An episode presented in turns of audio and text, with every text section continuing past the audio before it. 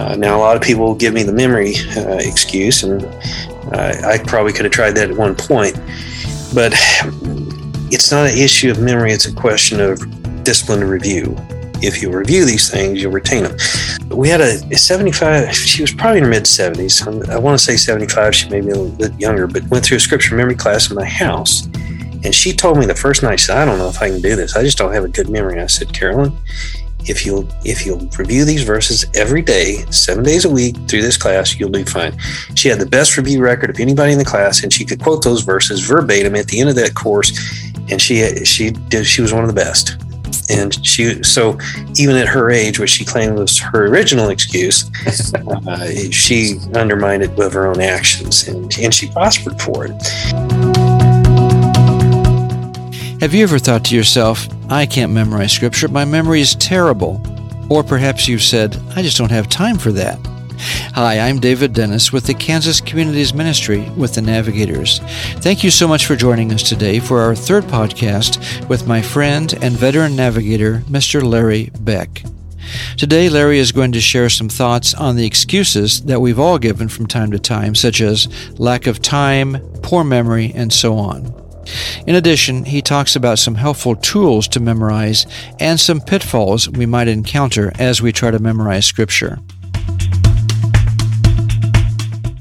Uh, back to the hand illustration, you hear the Word of God taught, we forget most of it, right? Um, so then faith comes by hearing and hearing by the Word of God. We're to read it constantly. Uh, and you probably read your Bible last Tuesday morning. If I asked you right now, you probably couldn't tell me what you read last Tuesday. You might be able to. I probably couldn't tell you what I read last Tuesday morning. I can't sometimes remember what I read this morning. But when you start to memorize things, they stick with you a lot longer. Uh, I've spent thousands of hours literally studying the Bible. You know, Paul tells Timothy, study to show thyself approved unto God, a workman that needeth not to be ashamed, rightly dividing the word of truth. Studying his work, you retain more when you study because there's more effort in it. But if you don't go back and review it, you lose it. But when you memorize it and you review it and you get it down, you'll retain 100% of it. I remember in 1986, I went to a conference. Again, Jerry Bridges was speaking. I think it was on the practice of godliness. Don't even have the notes from the conference. Don't remember a thing he said, but they had us memorize 2 Peter 1, 3, and 4. And so this is digging back in my archives in my mind, but it says his divine powers give us everything we need for life and godliness through our knowledge of him who called us by his own glory and goodness. Through these, he has given us his very great and precious promises so that through them you may participate in the divine nature and escape the corruption in the world caused by evil desires. And I thought, I need that relationship with God because I have this corruption in me and it's a corruption in the world that's caused by my evil desires. And, but that's the one thing I retained out of that conference because I memorized it. So, oh. uh, anyway, that's a little bit about the hand illustration and the importance of some of those principles as well. Yeah, that's very good, Larry. Thank you. Then you also mentioned the wheel illustration. Uh, we'll put links in the show notes for both the wheel illustration and the hand illustration. But would you mind sharing with us some thoughts about the wheel illustration? Sure. Well, to me, it's it's probably one of the best illustrations that could encapsulate. If you live by these things, you'll live, you'll do pretty well in the Christian life. So, the center of the wheel illustration is like a think about it, a wheel fitting on a hub on a car uh, you're taking a tire and you're putting it on the, the hub where there's a drive mechanism. And so, verse that I think of in that regard is out of Colossians 3 1 and 2. It says, If ye then be risen with Christ, set your affections on things above where Christ sits, it sits at the right hand of God. Seek those things which are above, not on things on the earth and so forth. I think I may have gotten those backwards, but uh, it's it's I need to seek and to set my affections where Christ is. So He's my first objective.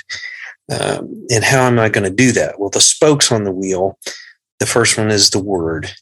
Um, a lot of verses in that regard. One of my favorites, Romans 12, 2, and be not conformed to this world, but be transformed by the renewing of your mind so that you may prove what is that good and acceptable and perfect will of God. I need to constantly renew my mind because my flesh will deceive me and a heartbeat in the world around me will discourage me.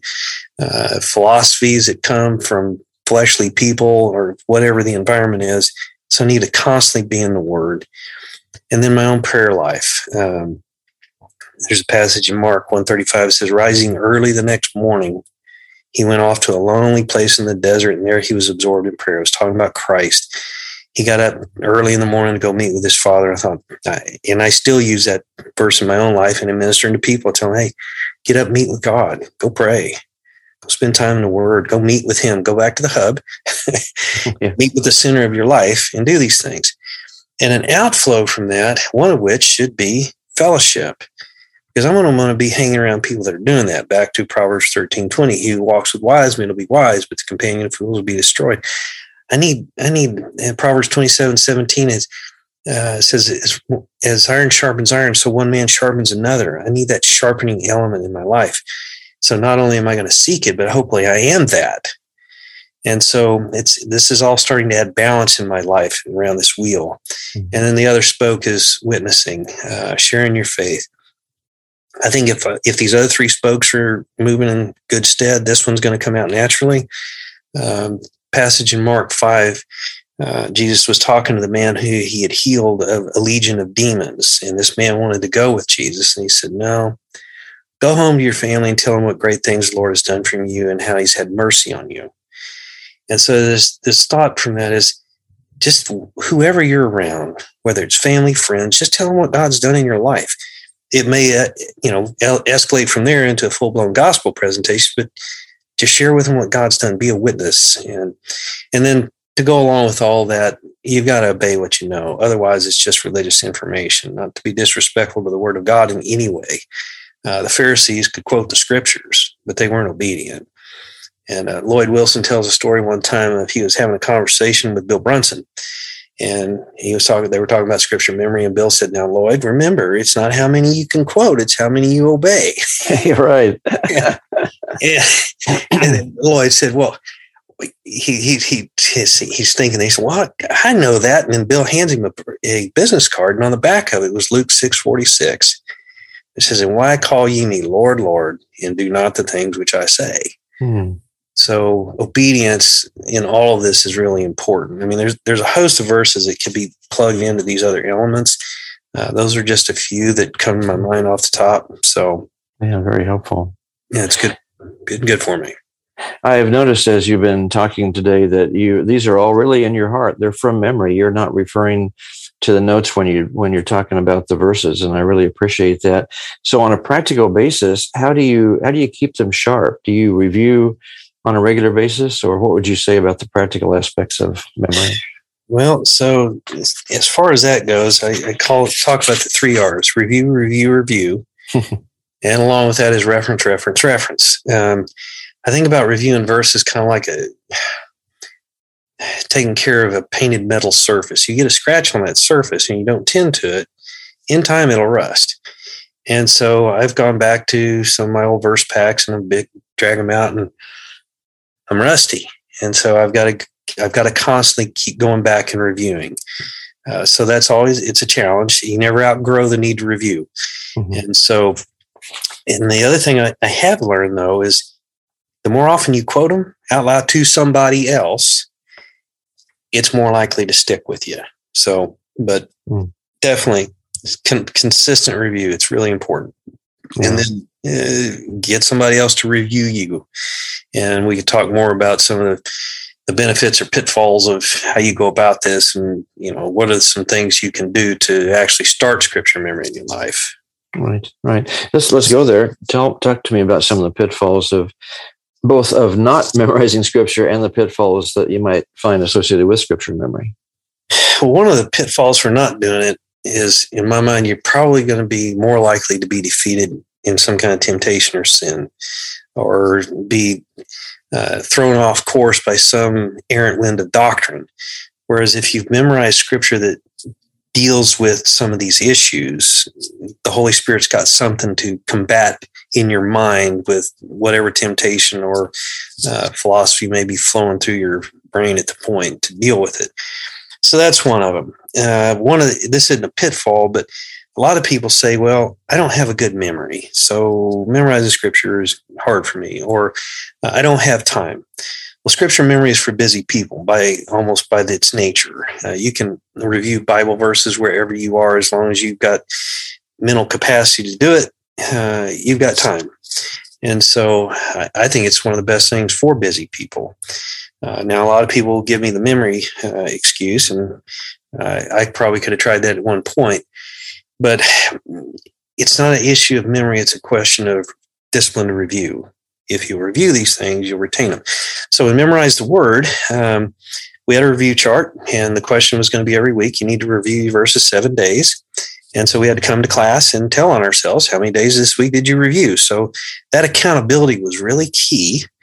And so, because you didn't want to come to class, well, I reviewed four times. Uh, oh, really? What are we going to answer next week? Oh, seven. That's right. All right. But that accountability was really good. And then we had a prayer partner, and I had to call that prayer partner and quote my verses to him. And so I'm getting this review thing continuing to go. And um, we had a 75, she was probably in her mid 70s. I want to say 75, she may be a little bit younger, but went through a scripture memory class in my house. And she told me the first night, she said, I don't know if I can do this. I just don't have a good memory. I said, Carolyn, if you'll if you'll review these verses every day, seven days a week through this class, you'll do fine. She had the best review record of anybody in the class, and she could quote those verses verbatim at the end of that course. And she she did she was one of the best. And she so even at her age, which she claimed was her original excuse, uh, she undermined it with her own actions, and and she prospered for it.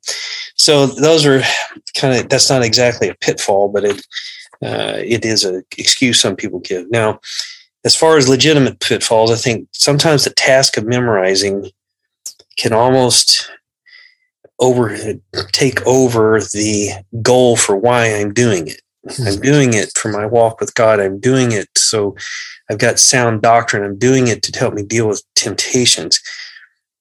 But sometimes, especially early on in the Christian life, uh, you can start memorizing for memorizing's sake uh, had a young one young man that um, I was counseling with as part of the teenage group at the church, and uh, he came to me and he was memorizing a large chunk of one of the chapters in Romans, and I asked him, I said, I said that's that's kind of that's kind of impressive. I said, why are you doing that? And he said, well, for school. I said, oh, okay, so it's not all that exciting to you. He said, no. I said, well, what do you struggle with? He said, well, I got a temper. I get mad. Me and my mom, we go at it.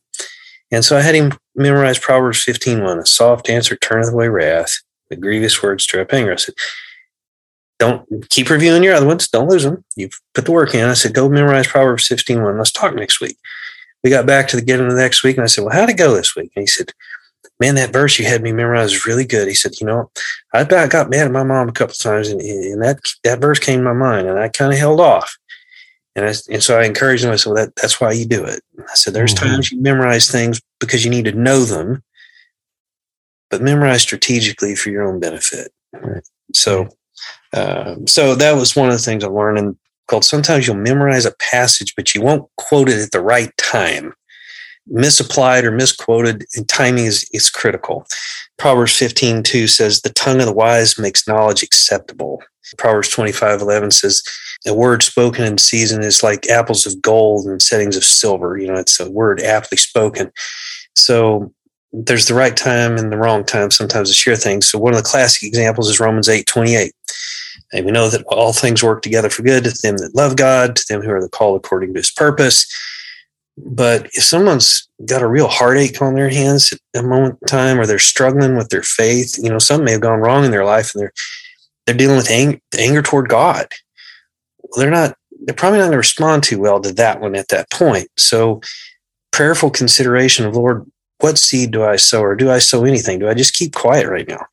Uh, in my own life, I erred in this way uh, as a young Christian. I think I'd memorized a passage in Job. That part of it, uh, Job five eighteen says, "For he maketh sore and he bindeth up; he woundeth and his hands make whole." Well, so I decided to share that day of the funeral with the spouse of the departed, and I was my intent was to encourage them that this hurts right now, but God's going to make you whole. Well, what they heard was He maketh sore, because they're feeling the sore part of this whole thing. They're not seeing, you know, and He bindeth up, and so I thought, ah, they're bad timing, and so that can be a pitfall. Uh, not in all cases, uh, but it's prayerful consideration needs to be applied when you start quoting things for people, and then memorizing without good understanding of what does this really mean. Uh, and that can also flow into memorizing uh, paraphrases of the Bible, if you will, like the Living Bible. Careful understanding of how that verse perhaps is used in the context can be really important, uh, especially when you're dealing with paraphrase versions of the Bible. Uh, those are almost what I think of more like commentaries where someone's trying to give you the thought of what they think the text means. But every commentator, regardless of who they are, unless they've done the hard work of what I call exegetical exposition, pulling out of the text what's there, a good study method, uh, what some theologians call hermeneutics, you can wind up with a wrong view of the text. And so, if you memorize in a paraphrase version, I'm not saying you shouldn't, but you may want to go study that text, make sure you're getting it right, that the person who paraphrased that got it right, or you may wind up in a wrong place. Some pitfalls of scripture memory. Don't memorize just for the sake of memorizing. And be careful how you use it as you quote Scripture to others, and be sure you study the context and understand what the original author meant. You know, I think that's great advice from Mr. Larry Beck. Would you like to start memorizing God's Word? I'll put some links in the show notes for the hand illustration, the wheel illustration, and a very helpful resource, the Topical Memory System by the Navigators. Join us next time for the fourth and final interview as we explore more practical ideas about getting God's Word into our hearts on making disciples naturally.